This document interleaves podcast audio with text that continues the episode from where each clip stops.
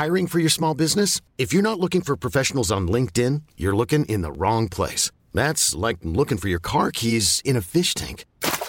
LinkedIn helps you hire professionals you can't find anywhere else, even those who aren't actively searching for a new job but might be open to the perfect role. In a given month, over 70% of LinkedIn users don't even visit other leading job sites. So start looking in the right place. With LinkedIn, you can hire professionals like a professional. Post your free job on linkedin.com slash achieve today.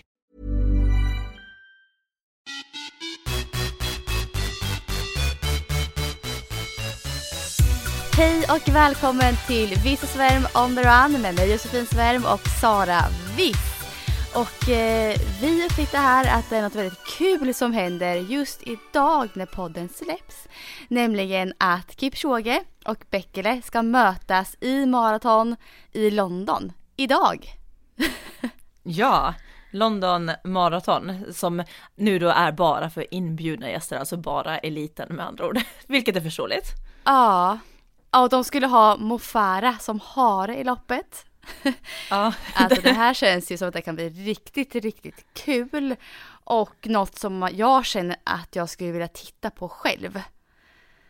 Ja, och förhoppningsvis om vi har luskat rätt nu, så det är BBC som har sändning om det här, men att förhoppningsvis så ska det, om ni är intresserade, gå att hitta via YouTube eller Facebook eller någon annan sån här livestream för sociala kanaler. Ja, precis. Och det var, Det var ju ganska speciell, speciell bana. Exakt, Alltså, jag ska säga. Ja. ja. Ta den du, berätta. ja, men det var, det var ju en bana som är 19,6 varv. Så det här är ju, snacka om mentalt tufft att ta sig an det här. Ja, Alltså nästan 20 varvsbana. Det är helt galet. exakt, så det var bara, ja, strax över två kilometer var det per varv och eh, Eh, och som sagt, det är ju liksom två bästa löparna vi har i nutid som kommer att och mötas på den här banan. Eh, vad Mm. jag förstår så har de inte sprungit just maratondistansen tillsammans Nej. tidigare. Eh, och eh, bara det att, de, att det är de två som har de, alltså väldigt många världsrekord ihop säger ju Mm. liksom nivån på, vi har nog aldrig sett så här snabba löpare liksom i samma lopp. nej. Och sen då att Mofara är hare, det säger ju också en hel del. Det här kommer bli superkul. Och så tänker jag, nu vet inte jag hur många det är som kommer springa loppet. För det är ju även, vi har ju ett damfält och ett herrfält som kommer springa.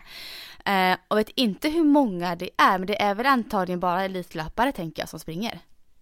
Ja, Framkom eller hur? Det är inbjudan, inbjudan som gäller så att det är liksom de, de kommer nog inte vara allt för många. I och med att det också är ganska liksom, eh, kort bana och sådär så tror jag inte att man vill vara för många för det kommer ju ändå bli en viss spridning. Ja, exakt. Och det vi kunde läsa oss fram till också, det var ju att eh, sändningarna eh, börjar, alltså 7.15 för damer lokal tid. Det är alltså 8.15 för oss i Sverige. Och eh, 10.15 lokal tid för herrar, vilket är 11.15 för oss här i Sverige.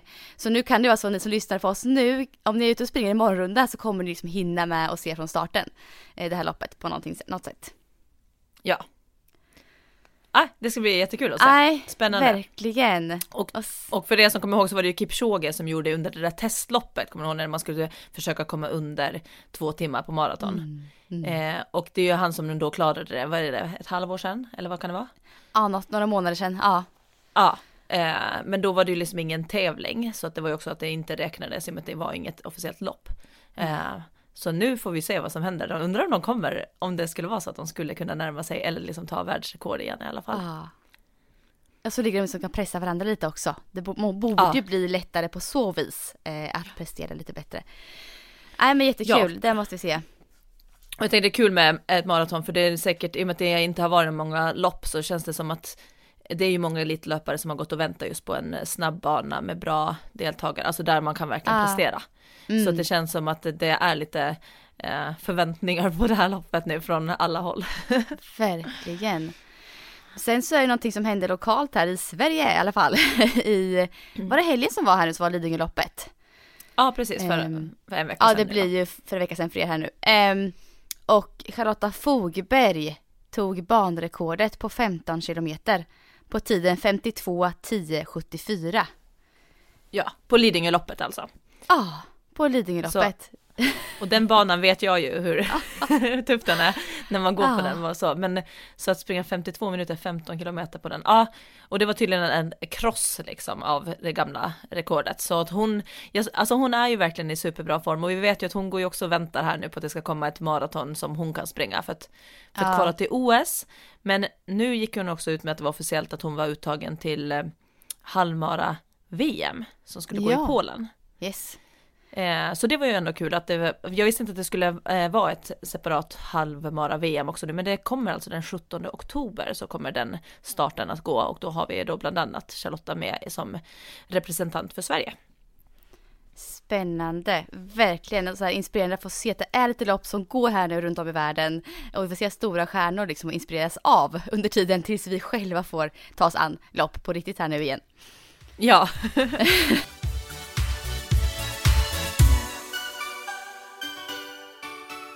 Men du Sara, du har varit på Åland. Jag måste fråga, hur har det varit att få träffa föräldrarna?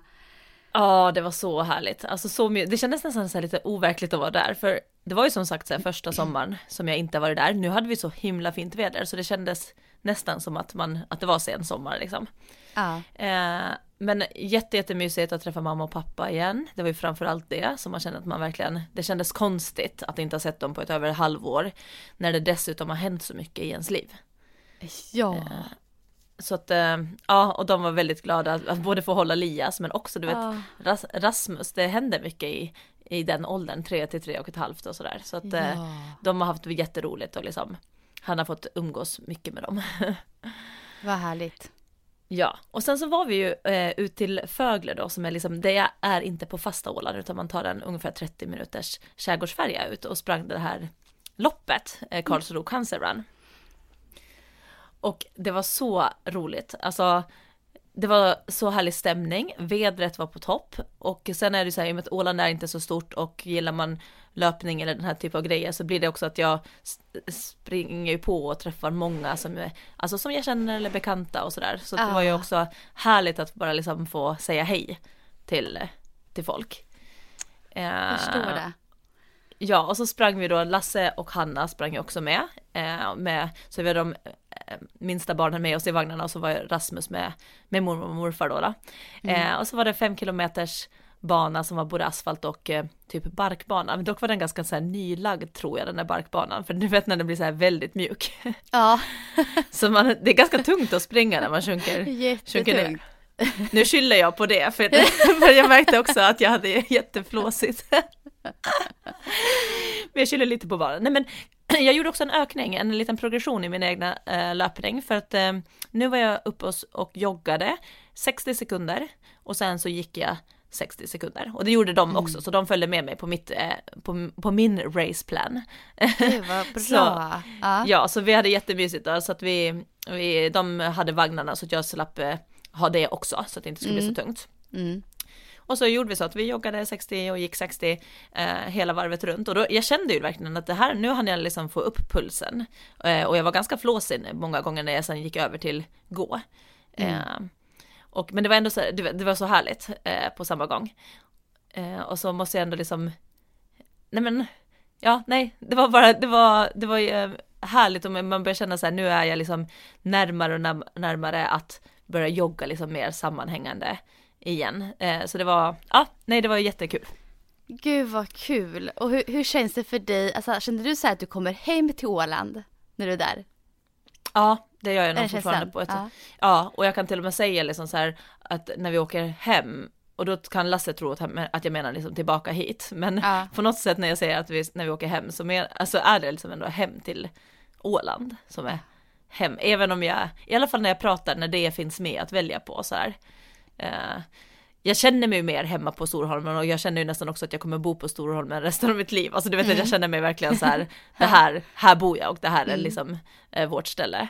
Eh, men ändå, alltså Åland kommer nog alltid vara hemma Ja, ändå. att det är så. Men vad skönt Sara att så här, löpningen ändå så här, du, du ökar på lite och det känns bra. Även fast det är flåsigt, det ska det väl vara, tänker jag. Ja, Men så härligt ändå. Det är väldigt kul så här, att följa din liksom, progression tycker jag i löpningen och för våra lyssnare med tror jag, så här, hur man kan trappa upp långsamt efter man har varit gravid.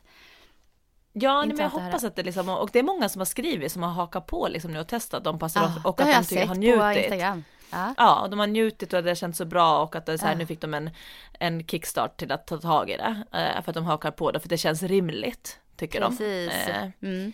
Och det tycker jag att det är härligt, att, för det är det jag vill, det ska kännas rimlig, rimligt. Mm. Ja. Sen har jag haft en vecka uppehåll då helt från styrkan. Dels för att vi har varit iväg och jag har Mm. mest velat vara liksom utomhus när vi har varit på Åland med tanke på också eh, de här att det har varit karantän egentligen och så så känns det som att då Ah. hade det varit bäst att umgås utomhus. Så jag har inte varit på något gym eller så. Mm. Eh, och så hade jag också så här känningar att jag får ju ibland så här inflammerad visdomstand och det kan börja pulsera rejält Har du när man känt tar av i. den nu? Ja. Ja, den var för i, i efter ett löppass. Jag kände det, mitt andra löppass, det här var ju mitt tredje Ja. om jag räknar loppet, men där efter andra, när jag var ute och testade lite inför vår andra podd, Ja. eh, så gjorde jag lite också 30 sekunders intervaller på ett sätt då. Men då Ja. kände jag hur det liksom började, det vill säga pulsera i tanden efteråt, eh, som Ah. att det hade liksom dunsat i lite så här. Eh, ja, nej, så det, men då var det ganska bra då, att då har jag vilat ganska mycket. Det är typ det där loppet på Åland jag har gjort. Och sen har jag varit Ah. ute och gått mycket, ute i friska luften, jag har lekt i lekpark med Rasmus och sådär, så att jag har haft, varit ganska så här skönt aktiv. Och Mm. promenerat mycket, gått i stan och liksom försökt att inte ta bilen så mycket och sådär. Så att ja, nej det har faktiskt varit en härlig, härlig vecka med återhämtning på ett, på ett eh, både mentalt och fysiskt eh, plan. Gud vad härligt. Så avbrott från vardagen liksom. Bara komma ut och vara ute mycket, träffa familjen och Ja. Underbart. Hur har din vecka varit? Alltså den har varit bra. Eh, jag har fortfarande så här blivit piggare då än vad jag var den dippen jag hade. Eh, så att jag, det har hållit i sig. Så jag känner mig mycket bättre nu. Och, eh, men jag har inte fått jättemånga pass eh, gjorda. Däremot har jag fått, fått eh, ett pass inne i friidrottshallen igen har vi kört. Eh, med lite styrketräning. Så jag har kört lite med lite vikter, barklyft, utfall, strikta pressar, höftlyft eh, bland annat. Sådana övningar med lite vikter. Och sen så har jag kört några så här fartökningar på slutet, gjorde jag nu i söndags, i, eh, i kurvan inomhus. På Mm. bana. Alltså, det är så roligt. Ja, det är så Man känner kul. sig som en liten racerbil när man tar kurvan i lutning. Ja, aj, det är så kul. Ah, jag var så här, sprint, jag fattar att du kör sprint för det är ju, den, den har viss känsla att trycka på alltså. Det ja, är det. man verkligen får ta i och använda he- hela sin kapacitet på något sätt. Ah, och ta ut steget ordentligt och bara, ja, det, det, det kommer jag faktiskt hålla i lite och köra lite sådär lite snabba pass tror jag inne i hallen i, i nu här i höstvinter. Det blev jag, det är jag jättesugen på. Ja. Eh, och sen så skrev jag till dig häromdagen att jag skulle iväg på ett intervallpass ehm, på träningsverket som jag tränar på Mm. nu. Eh, de har löppass. Och jag har ju i princip aldrig blivit coachad själv i löpning. För man Nej. coachar ju alltid andra. eh, och det var så skönt att bara så här, bara hänga med i uppvärmningen, i löpskolningen och så bara köra intervall, trycka på, köra själv och inte bara pressa och, och skrika på någon annan. Det bara jag kör liksom och hon skriker på mig. Det var så skön känsla. Så det var jobbigt också kan jag säga. Ja. Vi körde fyra stycken fyra minuters backlöpningar. Ganska seg backe, fyra minuter. Oj. Så det, alltså verkligen, den här, det här passet har jag kört förut med löpning till Motala. Just i den backen och samma pass har jag kört med dem. Eh, och det är typ mitt, mitt hatkärlekspass kan jag säga. Det är så jäkla tufft men jäklar vad det ger mycket. Eh, för löpstyrkan och för det mentala. Så det var riktigt, riktigt kul. Eh, och jag känner, jag är väldigt svårt för att köra intervaller själv, det säger jag ofta i podden. Eh, jag kör fartökningar och jag kör lite så här progressiv distans, men jag har svårt för att lägga in intervallpass själv. Så att jag tror att skulle jag hänga på att köra mer sådana här pass så skulle jag utvecklas i löpningen också väldigt mycket. Ja. Och det är ju någonting också att springa med i grupp. Jag vet att Ja. många tycker ju att det är lite jobbigt och eh, det kan ju vara lite nervöst när man inte vet hur gruppen är. Men man måste komma ihåg att, att alltså löpcoacher, de är ju förhoppningsvis jätteduktiga och har planerat så att alla ska kunna vara med och att det inte ska Mm. bli det, det, Jag tror att det är mer läskigt om man bara så här hakar på ett gäng utan att det är någon som håller i det och sådär. Då kan det kanske bli mer den här man halkar efter ifall att det Ja, om det är ingen precis. som har styrt upp det eller sådär. Mm. Men eh, det ger ju väldigt mycket att springa med. Man tar i lite mera, men också tycker jag att mentalt att man liksom fightas tillsammans. Du vet när det är en intervall Ah. kvar, man kliver liksom inte av eller så för att det liksom, alla andra ska ju också igenom Nej men det. jag vet. Nej men det är jättebra. Det ger väldigt, väldigt fin effekt. Både för nya löpare och för erfarna löpare faktiskt. Så ger det Mm. väldigt bra att vara med, hänga på så här, köra i grupp. Att någon annan står och coachar. Eh, så det kommer jag nog fortsätta köra lite grann där på faktiskt deras pass där. Ja. Och sen Sara, en annan sak som Ja. är så spännande eh, och som jag snart ska gå in på. Det är faktiskt en programmering gällande min styrketräning. ja, Alltså jag har Har du- aldrig liksom i vuxen ålder haft ett program att gå efter. så Nej. det här, det är faktiskt så att han, eh, en av delägarna på Träningsverket, Viktor, ska skapa ett program till mig. Som ska vara tre gånger i veckan i tio veckor. men gud vad roligt. Ja, jag är lite så här, åh gud vad, vad har jag väntat liksom, kommer jag kunna hålla i det här? Så jag är ju inte van med att ha en plan. Så det här blir Nej. ju jättespännande för mig. Verkligen. Ja. Och vad har ni då som, eh, pratade du med han efter vårt förra avsnitt eller? Ja, eller hur kom jag hade ja. möte med honom igår. Faktiskt, lite grann. Men jättebra. och, och vi tänker liksom, han, han tänker såklart att jag vill bli en starkare löpare. Alltså det är där vi ska rikta in oss mot mig som löpare. Eh, Mm. Så han ska lägga upp ett program nu som är tre pass i veckan eh, med lite olika fokus varje gång.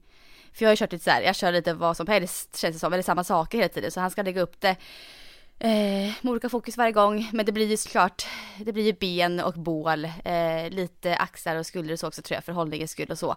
Så att eh, det här, ja, nej, det här blir kul Sara. Det här kommer jag dela med mig av kan jag säga. Ja. Eh, varje vecka hur det går för mig. Eh, och jag kommer faktiskt också, vi kommer filma lite eh, under de här veckorna. Och så jag kommer dela Ja. med mig av också på sociala medier. Så att, ehm, Men- ja. Men gud vad kul, och det här tror jag, alltså just att nu också du vet så här, men det är tio veckor, du tar dig den tiden. Du Ja. förhoppningsvis plockar bort lite annat under tiden. Ja, att det får minska- jag göra ju. Ja. minska totalvolymen. Mm. Och liksom ge det, och sen vet du liksom att efter de här tio veckorna då kommer du ju liksom att börja gå mer och mer tillbaks till att få löpningen att kännas så lätt som du vill också, men du kommer ju ändå ha med dig en styrka. Jag tänker det också. Och tio veckor det är ju, då är vi liksom mitten på december någonstans. Eh, Ja. Och det känns ju väldigt bra att efter sen året börjar sen januari, februari, då vill jag lätta upp lite på styrkan och köra, fokusera om styrkan lite säkert då. Så det kan Mm. nog bli väldigt bra timing här nu tror jag. Kul, då är jag, jag är lite på samma, eh, just det här med fokus på styrka och stabilitet nu under hösten och sen hoppas jag ju Ja. att i januari börjar kunna köra lite mera friidrottsträning. Fast Ja. alltså igen trappa upp det då, så då är vi lite i samma, Ja, samma Plan fas. Det brukar vi sätt. inte vara. nej, oavsett om vi är liksom kanske lite på olika nivåer just nu, att Ja. lite eh, så, men, men eh, det blir ju ändå liksom samma egentligen grundfokus, att det ska bli bygga Ja. en, en, en grund nu, för precis. sen kunna börja göra lite mer av det vi faktiskt vill göra. Ja. Nej, det ska bli spännande att se hur liksom, ja men hur, vad som händer med min löpning. Hur det kommer kännas efter sen. Men det får man Ja. ju se på lång sikt. Det går inte att se liksom mitt i det för då kommer jag känna mig tung såklart. Ja. sagt om förra veckan. Men eh, som sagt vad som kommer hända i vår sen. Det är väl då man kommer se mera resultat kanske. Från det. Ja, Och ska vi gå över till lite lyssnarfrågor här nu. Vi har ju babblat på med oss själva här ett tag. Eh, Eller hur? Vi har fått in lite lyssnarfrågor under veckorna. Eh, som vi inte har hunnit ta oss an än riktigt. Ska jag läsa upp den första här? ja gör det. Mm, hej, tack för en bra podd. Jag lyssnar ofta på er på en av mina jogg, joggingrundor. Så vad som, så vad som riktigt kommit in i regelbundenhet i joggingen som verkligen är så bra för mig psykiskt och såklart för min hälsa i övrigt så har jag även hittat tillbaka till self-care. Jag tar hand om min hud, tar hand om mina fötter, unnar mig bra skor, prioriterar sömn och så vidare. Ibland upplever jag lite svullna fötter och trötthet i benen som säkert är en del av att vara 40 plus. Är nyfiken på ifall och hur ni tar hand om ömma muskler eller vad ni gör för att belöna er och ta hand om er förutom att träna då. Vad gör ni för att pyssla om er själva? Vore kul om ni kunde ta upp det i podden. Kram Anna. Mm. Ska jag börja? du börja Sara? Ja, gör det. Eh, alltså jag måste säga att jag är ganska dålig just nu Mm. på self-care. Eh, och det handlar ju nog liksom om det här med tid och att man, Mm. alltså så här. Eh, men jag skrev ändå liksom upp vad jag skulle vilja göra. Eh, och det var, hon var ju lite inne just på så här hudvård och massage och alltså lite Ja. den. Mm. Och där känner jag, alltså hade jag kunnat gå på massage regelbundet så hade det verkligen varit på min, min prio för self-care. För det blir också liksom det här att man man kopplar bort allt annat. Man kan inte göra så mycket annat medan man heller är typ på en timme massage. Utan då blir det verkligen här och nu och man tar hand om och ger tillbaka till sin kropp. Och jag måste säga att jag är bättre på att gå på massage när jag till exempel är i min friidrotts eh, där du vet när det handlar om att ta hand om kroppen för prestation.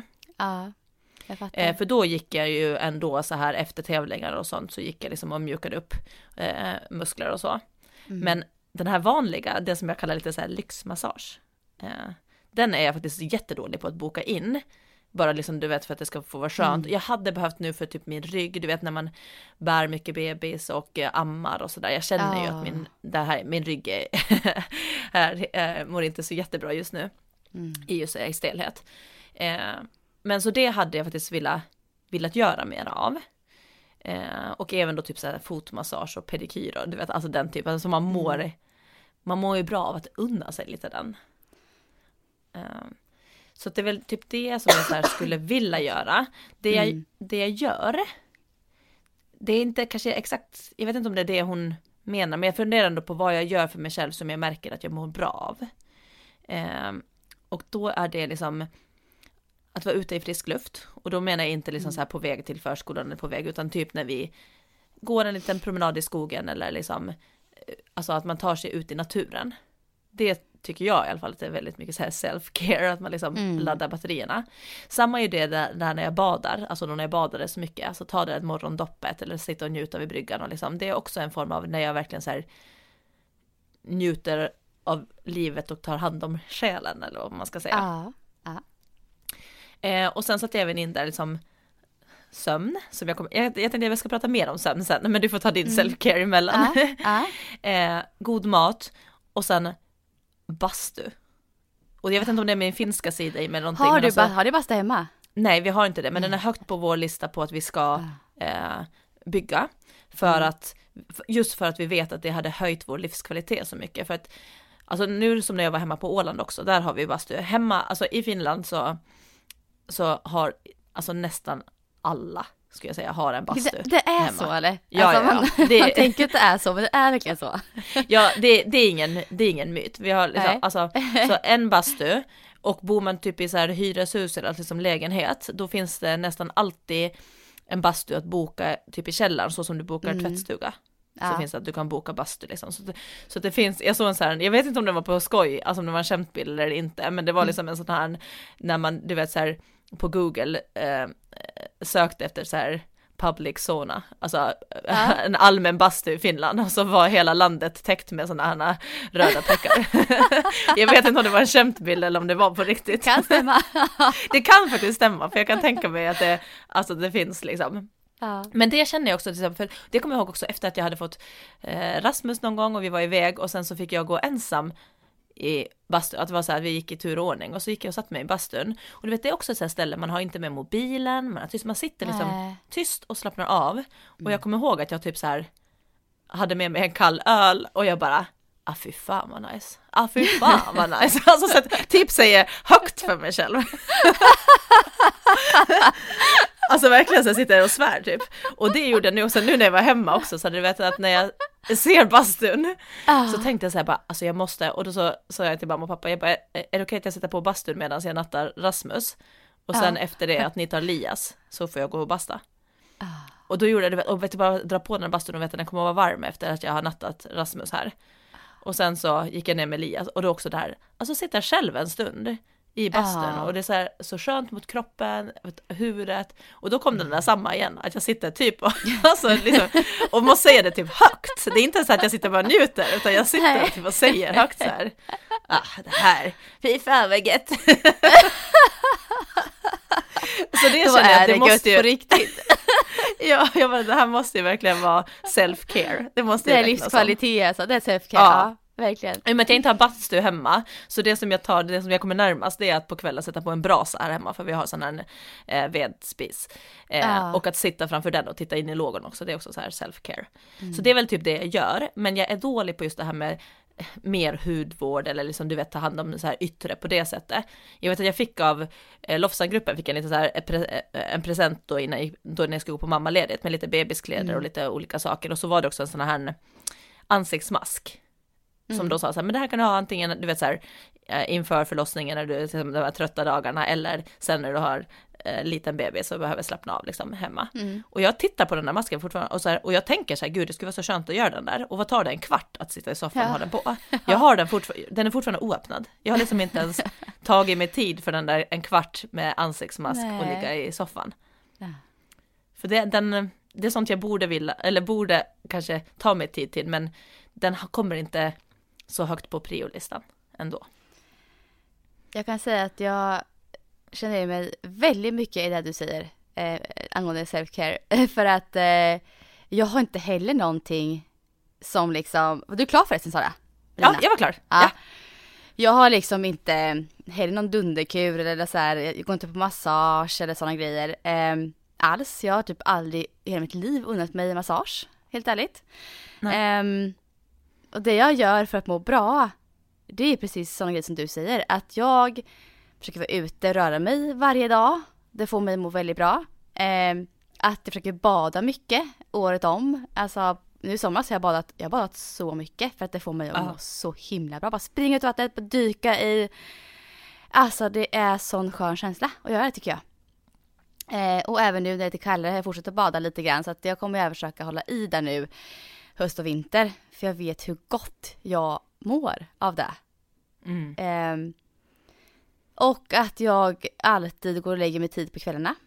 Eh, det har jag gjort eh, hela mitt liv. Jag går och lägger mig alltså halv tio, tio, eh, halv elva kanske senast på vardagarna. Mm. Så jag ser till att sova eh, många timmar varje natt. Ehm, och det är för sig, jag är väldigt lätt för att somna också och lätt för att sova djupt. Eh, det har lite med min hypotyreos att göra tror jag. Eh, så jag behöver sova mycket också. Men jag ser, till, jag, jag ser till att få det gjort.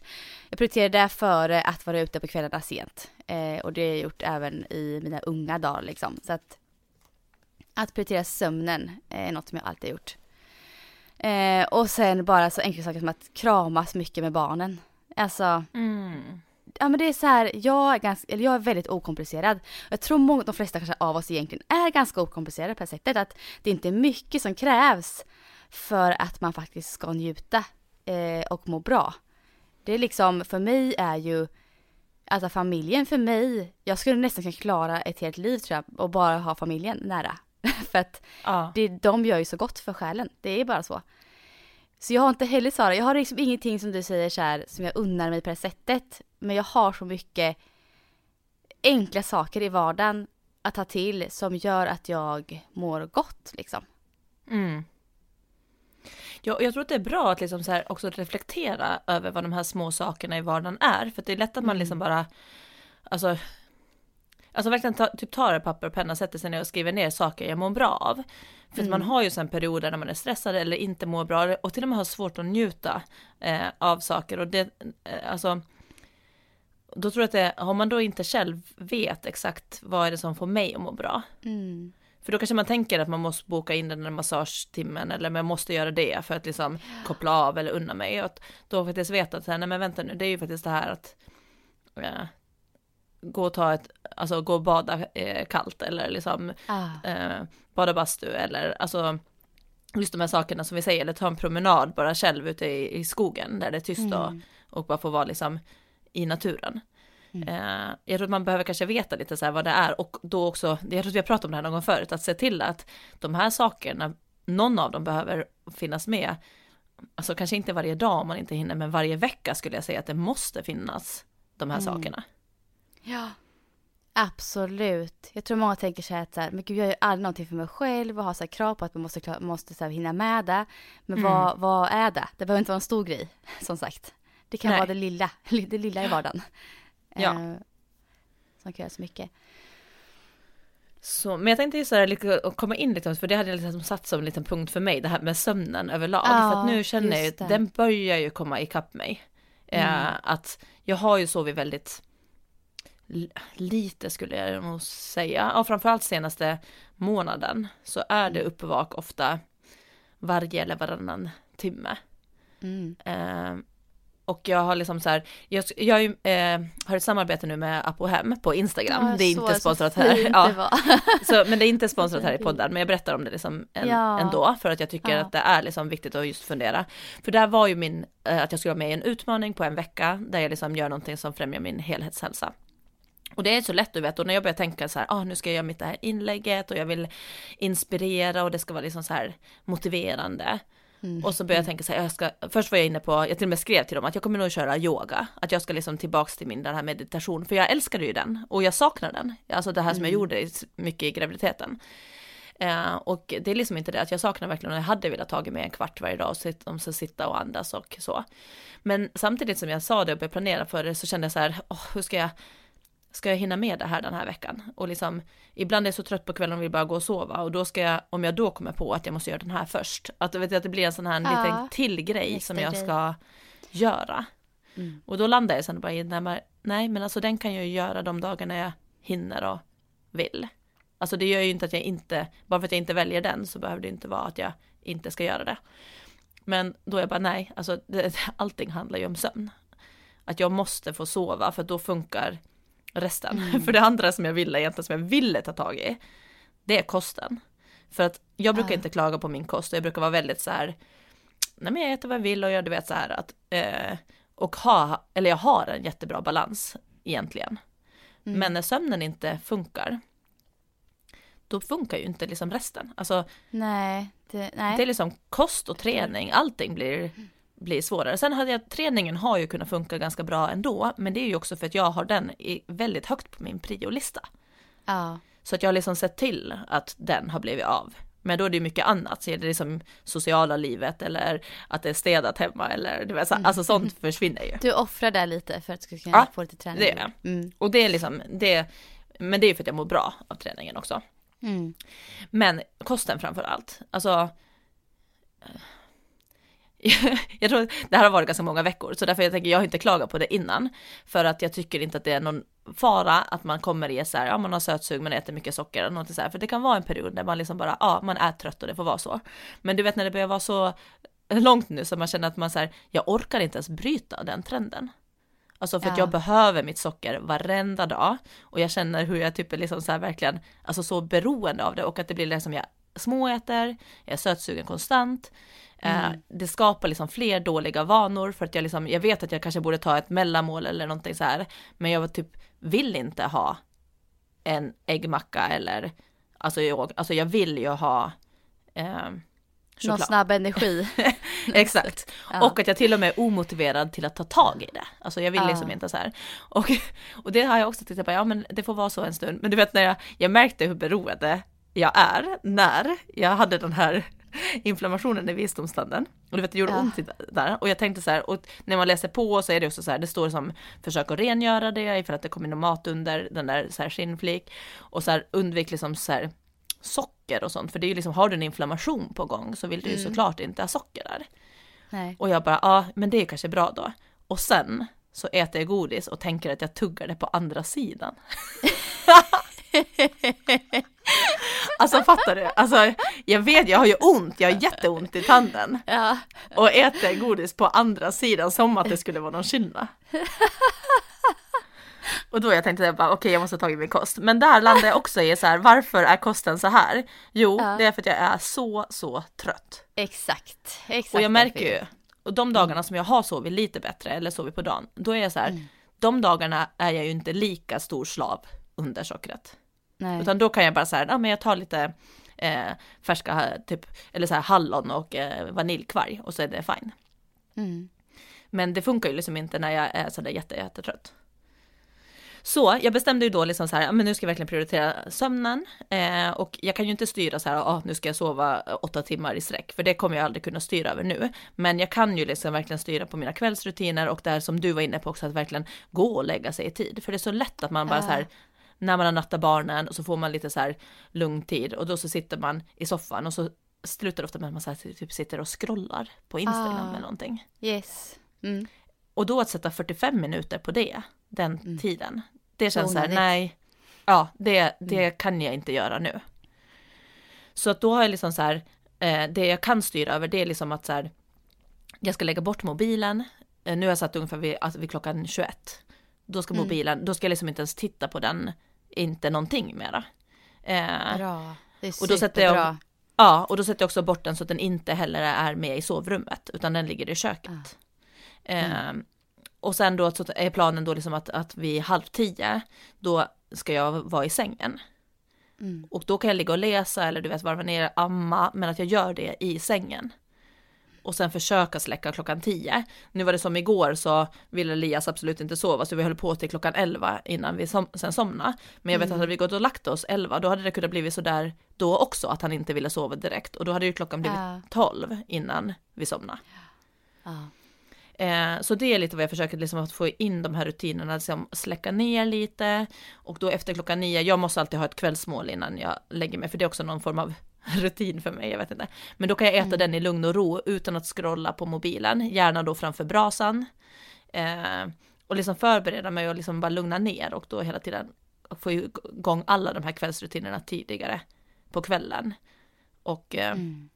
ja, inte stimuleras av liksom skärmar och eh, Instagram framförallt, utan mer då bara äta ett gott kvällsmål framför brasan och sen gå och lägga mig. Alltså det här borde ju alltså man bli bättre på tror jag generellt. Ja. Eh, just det här att ha skärmen sista man har innan man lägger sig.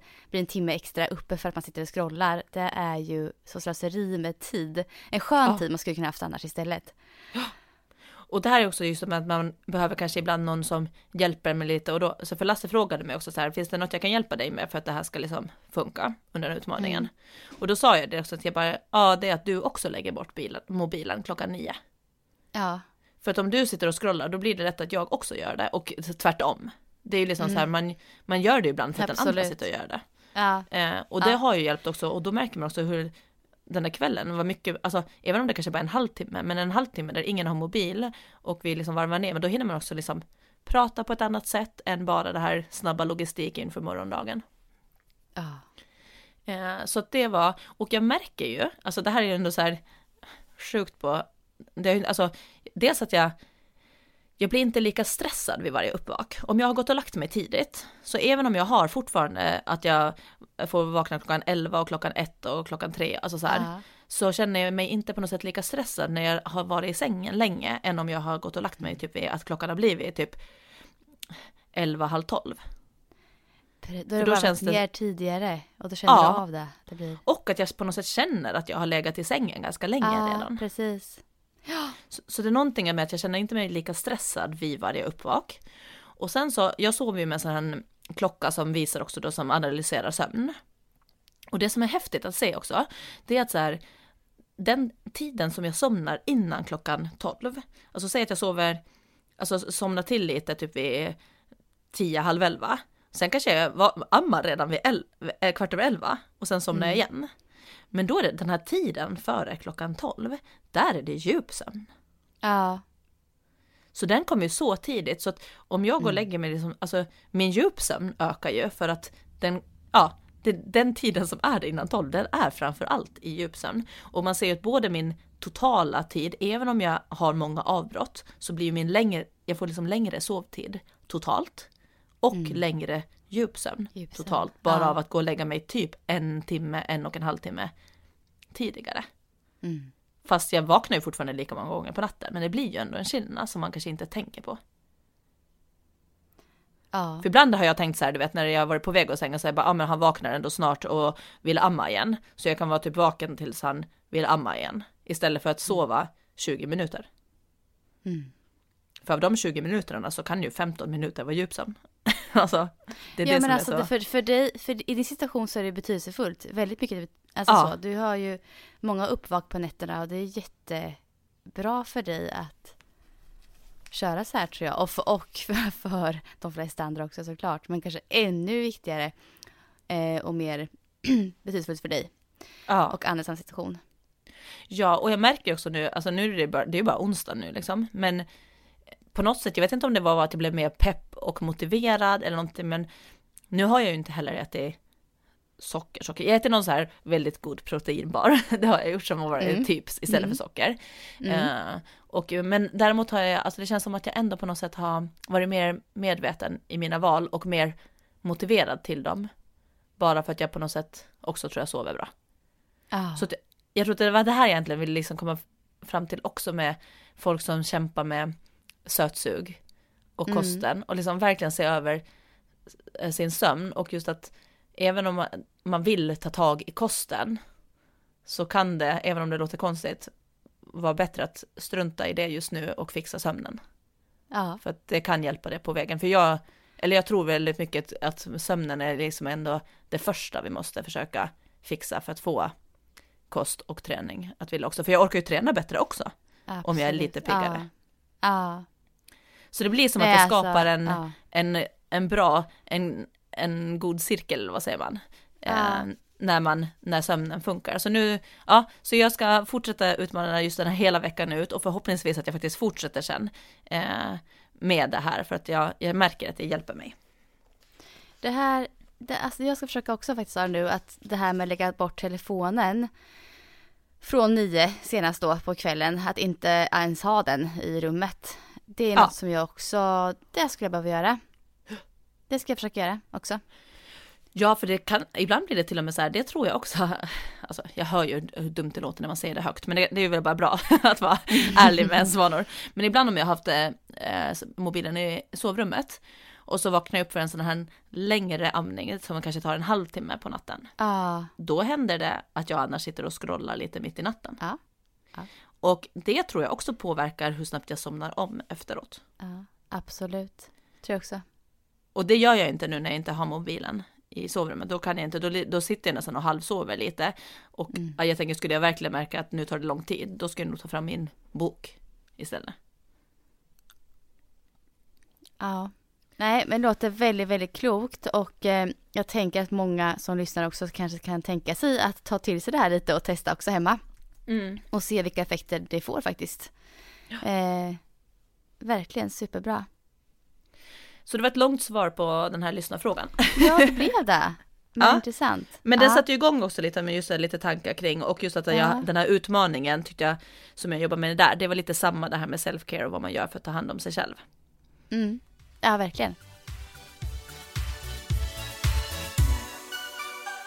Ska vi gå in på nästa fråga? Ja. Mm, nu ska vi se. Eh, tack för en bra Nej, det börjar inte där. Vänta. Här, fråga två. Hello brudar! Jag skulle ha sprungit 5 kilometer med er idag, men blev en PV på 2 kilometer efter att ha haft en förkylning i kroppen i två veckor. Har så mycket springvilja nu så det är helt stört, haha. Har klickat hem ett par Saucony Ride som jag skrev på Josefins Insta. Men nu till min fråga. Kommer det finnas fler lopp framöver?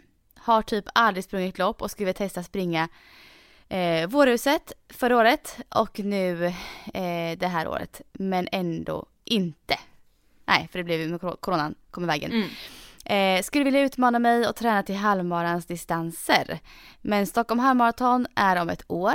Känns för långt bort. Jag bor nära Uppsala, så gärna här omkring. Förstår att allt är osäkert nu i och med coronan. Har ni någon koll på lopp? Eh, tack för en bra podd. Sträck, sträcklyssna igenom alla avsnitt. Så jag så jag har ännu mer spring i benen nu. Kör dessutom spring så snackar vi. Jag är på hugget som ni hör. Haha. ja, vad härligt. Hon är verkligen så här taggad för löpning och träning. Vad kul att eh, läsa känner jag. ja, verkligen. Mm, det smittar av sig. Eh, jag tänker bara angående, angående loppen här nu så, eh, så tror jag att det blir svårt här nu resten av året att satsa på att springa något lopp. Eh, om det inte är då virtuella lopp som går några till här. Men säsongen är ju i Sverige i alla fall eh, snart slut när det är lopp. Ja. Så hon får nog tyvärr tror jag satsa på att springa lopp nästa år. Alltså i vår igen. Jag hoppas att det är då. Hon ska veta vara långt också till det nästa Stockholm Halvmara. Halvmara ja. Ja Men just det. förhoppningsvis så har vi ju Göteborgsvarvet innan. Ja det är maj. Det är ju lite längre bort från var hon bor dock, men och så tänker jag också det här Tjejmilen 21K. Den är väl också Ja. på våren? I april brukar den vara. Ja, så förhoppningsvis så finns det ju lopp då som förhoppningsvis kommer att gå också. Eh, Ja. Som inte är allt för långt bort, för de är egentligen ganska perfekta om man ska börja träna på den distansen. Då är det ju ganska bra att, alltså då hinner man ju Ja, alltså bra träna henne, Ja. Mm. För henne är det ju väldigt bra att det faktiskt är lite tid, några månader kvar här. Ett Ja. halvår typ. Det är perfekt för dig ska vi säga. Eh, och som sagt, Tjejmilen 21K är ju ett av mina favoritlopp när det gäller halvmaror i Sverige. Så där kan jag verkligen rekommendera henne att springa. Ehm, så hon får väl helt enkelt försöka hitta motivation till träning tänker jag. Eh, hon kanske kan hitta sätt att mäta sina, sin, alltså sina framsteg ändå på något sätt. För sig Mm. själv. Och sen såg jag det sen, jag var inne och kollade när jag sökte på lopp så det finns Ja. en, ett, en som heter löparkalendern.se Yes. som samlar eh, lopp och då kan man trycka då vilken månad som jag trycker nu oktober. Mm. Så då kommer till och med Uppsala ruset eh, kommer till och med upp. Sen vet inte jag, liksom, man får väl gå in sen på deras hemsidor och se om det kommer gå. Det är också Hässelbyloppet finns ju kvar och något finalloppet i Göteborg. Eh, och det kan ju också hända att om man går in på de här sidorna så kan det ju eh, vara att de har valt att göra det virtuellt istället. Eller Ja, så. Men, så man kan gå in på precis. löp, eh, löparkalendern.se så ser man eh, vilka lopp åtminstone som finns kvarlistade hela året ut. Mm. Eh, och så vet jag att det, Precis. förut använde jag en sida som heter också lopp.se. Där de listar också alla lopp som går i hela Sverige, alltså även alla sådana små, små lopp. Däremot så ser jag nu att de har gjort om sidan så att man behöver ha ett medlemskap för att komma in. Okej, Eh. ja, för löparkalendern har jag använt förut. Ja, och den är gratis. alltså. Ja, den är gratis, precis. Eh. Men lopp.se har gjort om lite systemet. Jag har inte hunnit läsa på helt och jag har inte liksom skaffat medlemskap. Men då är det också för att då ska du också kunna få så här rabatterad anmälningsavgift och kanske förtur till anmä- anmälningar och eh, lite forum kring, om eh, Mm. tävlingar och föreläsningar och sådant. Så att jag har inte helt eh, sett varför, men de har i alla fall gått över till att man behöver ett medlemskap för att se. Men där vet jag också att de har listat liksom i stort sett allt som finns i hela Sverige.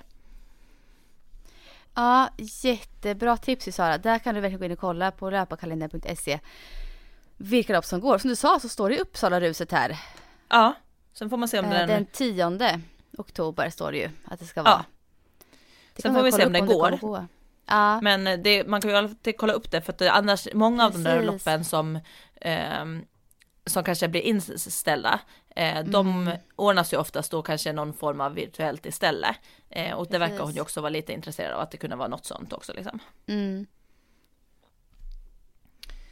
Så ja. Ja men det blir av. Jag kan kolla på deras Facebook-sida här. Ja. Mitt i här. Det står att Uppsalaruset och Natteruset den 10 oktober blir av, står det. Eh, Ja. De följer kraven såklart från myndigheterna och kommer anpassa loppet efter det. Maximal antal startande. Det kan finnas platser kvar att anmäla sig till det här för henne. Ja, Kolla upp kul. det, Uppsalaruset. Ja, hoppas. ja. Mm. Sen då, eh, nästa fråga tänker jag Mm. vi kan ta här. Um, ska vi se. Där. Hej, jag undrar bara vad det är för regler på löplopp på friidrottsbana på längre på de längre loppen. Alltså till exempel får man försöka täcka för att någon annan ska kunna springa om eh, genom att förflytta sig åt det hållet den försöker springa om på? Frågar hon. Vad är för Mm. regler? Eh, och här måste jag säga att jag är lite osäker på vad som exakt gäller. Alltså man får inte blocka varandra gissar jag på. Eh, man får inte hindra en annan löpare springa förbi, tänker väl jag. Men hu- hur, hur tydligt måste det vara för att det ska, man kan ju, alltså förstå vad jag tänker. vad Ja. är det för regler? Vet du Sara? Nej och jag vet inte, i och med att jag inte är helt insatt i så här, i och med att jag inte har sprungit själv heller längre lopp på bana. Nej, Men man ser det ju när det heller. blir det brukar bli, framförallt i Finnkampen så brukar det alltid läggas in några protester. ja, Jag vet inte om det var det extra knuffigt där och när det är liksom Ja, landskamp så. Precis. Men där sätts ju de in då också för att du får ju inte liksom så här blockera någons väg. Eh, så att om du springer liksom på, på innebanan och försöker springa om dig, då får inte du gå ut i banan. Ut. Utan du måste Man hålla ser ditt. väl det ganska tydligt tänker jag om man gör det med flit. Ja, Exakt, för ibland kan det ju hända att man måste kliva ut för att det liksom är trångt eller något sånt Ja, och då kan det ju bli precis. att om det, om det är liksom en spurt som händer, då är det ju Ja. svårt att, för då börjar kanske alla knuffas lite samtidigt. Mm. Eh, och då brukar de också se liksom, har du liksom blivit knuffad dit eller har det liksom varit eh, att du skulle ha kunnat gjort ett annat val.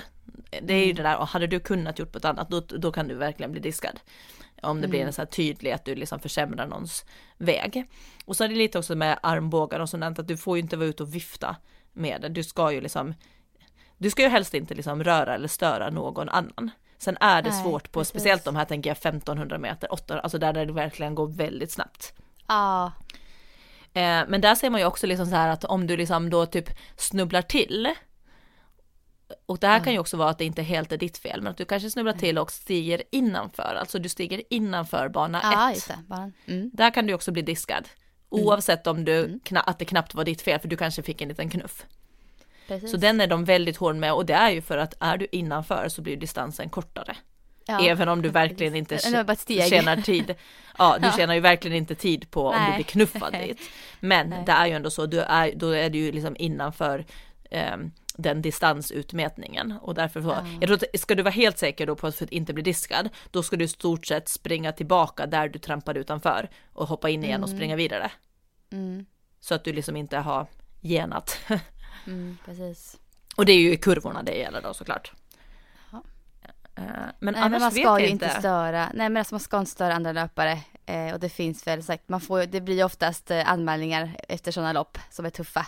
Ja, Eh, men inte göra det med flit, det är väl det man inte ska göra. Och det är väl en bedömningsfråga säkert. ja, och det blir ju ofta så att det läggs in protester och sen så, Ja, precis. så får man. Mm. Eh, ja, nej men som sagt, inte, inte störa någon. Det är inte så som i vissa sporter där man liksom kan försöka trycka ut någon och liksom störa den. Nej, Så är det inte.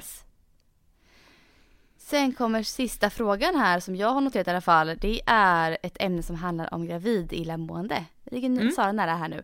Ehm, Gravid illamående och träning. Bör man tänka på något särskilt? Är det bara att köra på som vanligt trots att illamående sitter i? Vad säger era erfarenheter? Eller om det finns någon forskning ni känner till inom detta ämne? Är frågan här. Eh, ja, eh, och jag skulle säga så här, i och med att vi i gravidträning så pratar vi alltid om att lyssna på din kropp och att det ska ändå, det ska inte vara, kännas ja, obehagligt eller jobbigt och sådär. Och jag skulle säga så här, har du lite gravid illamående men känner att du kan träna, eh, då, tror då finns det nog ingen fara med det. Men Nej. de flesta som, om man har lite kraftigare illamående framförallt, så blir det också värre när man tar i. Eh, och eh, jag tänker, är man, det är oftast tid till graviditeten också, och börjar det vara så att man behöver springa och kräkas på gymmet eller i spåret, då hade nog jag inte gjort det. Dels för att man kanske inte vill att folk ska veta att man är gravid ännu. Nej. Eh, och att det skulle jag också sätta som att att, eh, eller jag vet inte.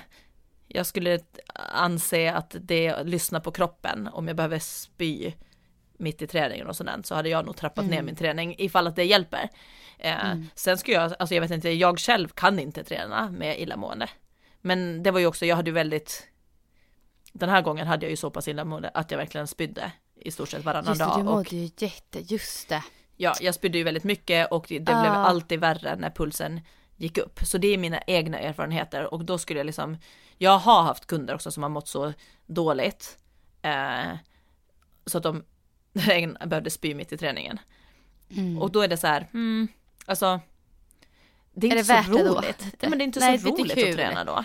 Så då har vi faktiskt Nej. men du, ta någon, ta någon vecka liksom, där du kanske bara går med promenader och så tar vi upp träningen om någon vecka igen. Och att, för det Mm. Ja, blir också en stress sagt- för den personen, speciellt när man har en PT-tid Ja, bokad, för du har ändå betalat pengar för den. Och så känner du Ja. att du kommer dit och så tickar timmen iväg, för jag har ju nästa kund sen. Och så behöver man Ja. sitta och spy. Det tycker jag inte är värt för den. Nej, För den kommer inte att få ut så mycket av den träningen ändå, även om den tycker om att gå och träna med mig. så är det så här, eh, vi sparar de PT-timmarna till ett senare tillfälle.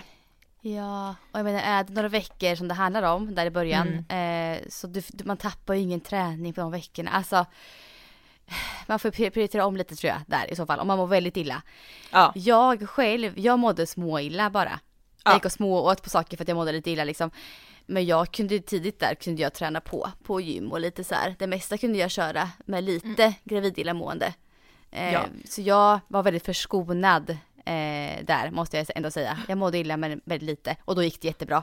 Eh, men jag tror som du sa Sara, man måste själv känna in liksom hur pass illa mår jag, kommer klara av ett pass här idag utan att tycka att det är för jobbigt. Ja men strunta i det då om det blir mm. för jobbigt. Ja alltså, och jag skulle säga, för jag skulle säga att det är absolut, det är ingenting farligt med det. Nej, det skulle jag inte säga. Eh, men det som i så fall skulle vara, det är ju liksom så här att du blir illamående och får inte i dig mat. Ja, eh, det, och där var ju jag, typ, men Rasmus var ju så här, där kunde jag ju träna också, då var jag som dig, det vill säga att jag var lite lätt illamående typ hela tiden. Men det ja. blev inte sämre av träningen om inte jag tränade väldigt hårt. Jag fick mm. sluta med all form av så här tröskel eller hög puls. Ja. De rykte, för där kände jag att då mm. vart jag illamående resten av dagen på ett värre sätt. Mm. Eh, och då slutade med det också, för det handlar ju om det här med att hitta en balans och ett liksom ändå ett, ett välmående, eller jag, jag räknar det där som att lyssna in kroppen. Mår man sämre ah. efter passet och resten av dagen, då ska jag säga så här, nej, men då är det kanske inte det bästa att göra. Eh, men jag kunde också som du sagt träna på, alltså rätt bra, jag kunde jogga, jag kunde styrketräna med Rasmus. Med andra graviditeten, då var det ju så att jag fick ju inte i mig mat, för att jag mådde nej. så illa. Och då skulle jag säga så här, nej men då kan det ju faktiskt finnas en nackdel med att träna. Eh, mm. För att det blir en ytterligare stress på kroppen och äter jag inte bra så, så ja, då förstår jag inte riktigt, då hade det varit bättre att typ ta promenader alltså, eller något mer ja, röra på sig. Ja, men då blir det ju mer energi ut än energi in också. Det är ju, det är aldrig bra liksom. Nej. Och det är som ett plåster på sår, eller så här, jag tänkte jag hade ju, jag tränade ju ingenting från vecka 7 till 15. Mm. Det är ganska många veckor Nej. där jag, jag gjorde ja. ingenting, jag klarade knappt att mitt jobb. Och det kändes, jag trodde, jag tänkte så här, det här är typ det längsta uppehållet jag någonsin har haft. För att även så här efter graviditeten och sånt, du vet man är ju ändå igång med alltså raska promenader och alltså den typ av rörelse. Men under den här perioden mm. så var jag ju, jag tog ju bilen vart jag än skulle. Jag cyklade inte ens, jag cyklade inte ens med min elcykel. För att Nej. jag blev illamående av allt. Eh, och det känns mm. fruktansvärt och det känns som att jag tappar allting nu. Och att det känns som att bara så här, gud, jag nästan identifierar mig inte längre med någon som tränar för det gick så länge utan att jag gjorde något. Eh, ja. Men den tiden är ju i stort sett glömd nu. Jag kommer ju knappt ja, ihåg men det. Ja, det är en period vi pratar om som, ja. som går över. Um, och för mig var det tvärtom att jag kunde träna i början, men jag kunde inte träna från vecka typ 18 kanske. Ja. Um, för då var det mycket sammandragningar och andra grejer med min graviditet, eller mina graviditeter. Så jag, men den tiden som jag inte tränade då är också, den är så här, det är också bortglömt. Alltså den ja. period i livet det handlar om. Eh, så man ska inte bli stressad i alla fall över att man inte kan kanske träna som man skulle vilja. Utan lugna ner sig lite där och tänka att det är ingen fara om det inte går. Nej. Men som sagt, hon behöver inte, känner hon att det känns bra och vill träna på fast hon mår lite illa, så det, det är ingen fara med det liksom. Utan, nej, men nej. ha koll på ditt eh, välmående liksom allmänt, både mm. under träningen och också efter och sådär hur det känns. Mm. Absolut. Eh, ja. Det var den sista frågan yes. vi hade. Ja. Och vi börjar närma oss timmen här igen nu. ja, jag vet, vi gör det. Men, jättehärligt ju att ha fått prata med dig Sara igen. ja men detsamma. Efter en vecka. Ja. Så uh, hoppas jag att ni som lyssnar uh, tyckte att det här gav er någonting bra idag. Mm. Ja. Yes, ha, ta hand om er och så hörs vi igen nästa vecka. Det gör vi. Ha det fint. Ha det bra. Hej då.